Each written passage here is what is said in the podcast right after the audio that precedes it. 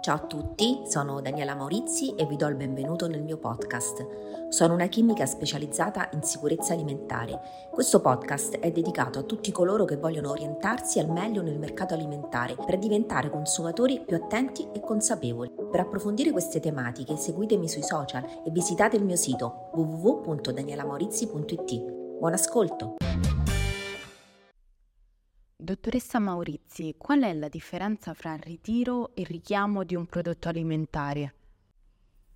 Molto spesso si usano i termini ritiro e richiamo di un prodotto come fossero due sinonimi, in realtà non è, non è così.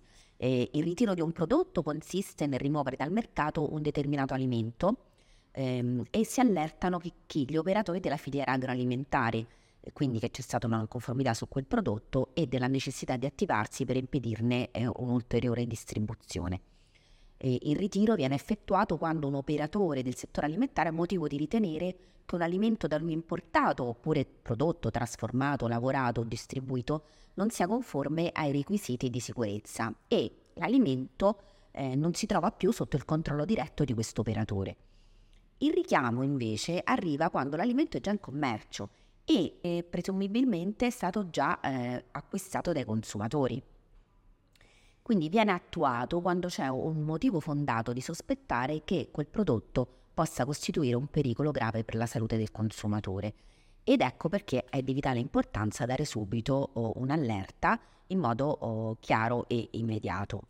Ehm, di solito il comunicato di richiamo viene pubblicato dal Ministero della Salute su un portale online eh, che è specificatamente dedicato ai richiami propri alimentari e ehm, il richiamo però viene anche affisso presso i punti vendita con dei cartelli o anche può essere pubblicato sul sito dell'operatore in caso soprattutto di vendita online.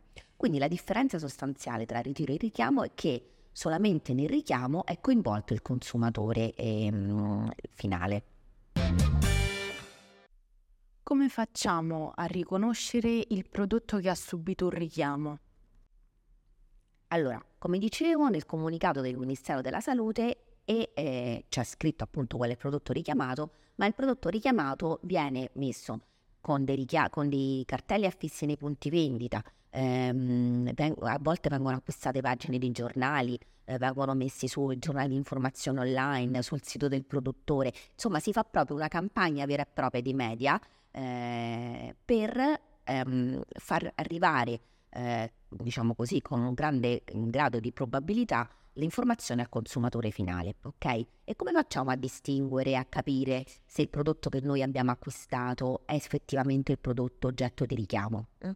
Dobbiamo guardare il lotto del prodotto, quindi il nome del prodotto, quindi se è sicuramente quel prodotto lì, chi appunto chi è l'azienda mh, mm, che l'ha eh, prodotto appunto e qual è il lotto del prodotto e la data di, scadenza, la data di produzione. Scusate, la data di produzione. Quindi queste cose sono un po' la targa okay, del prodotto e quindi ci, fanno, ci aiutano ad identificare esattamente qual è il prodotto. Cosa possono fare i consumatori per tutelarsi dai prodotti pericolosi? Il fatto che le procedure di richiamo o ritiro dal commercio siano più o meno frequenti non deve porci in allarme, sono proprio delle procedure messe in atto e in opera e pensate per la tutela del consumatore. Quindi sono uh, proprio la conferma che c'è un, un, efficiente sistema di controllo e che è sempre operativo lungo tutta la filiera. Tutto quello che c'è dietro al ritiro e al richiamo è molto interessante ed è eh, proprio una stretto collegamento e interazione tra tutti i paesi. Perché? Perché anche il prodotto, eh, appunto anche un, un, alimento che è stato prodotto non in Italia ma in un altro paese, anche un paese terzo, ehm, comunque sia, se c'è un ritiro o un richiamo, arriva fino al nostro paese. Quindi è una rete molto efficiente e eh, diciamo in questo caso proprio affidiamoci.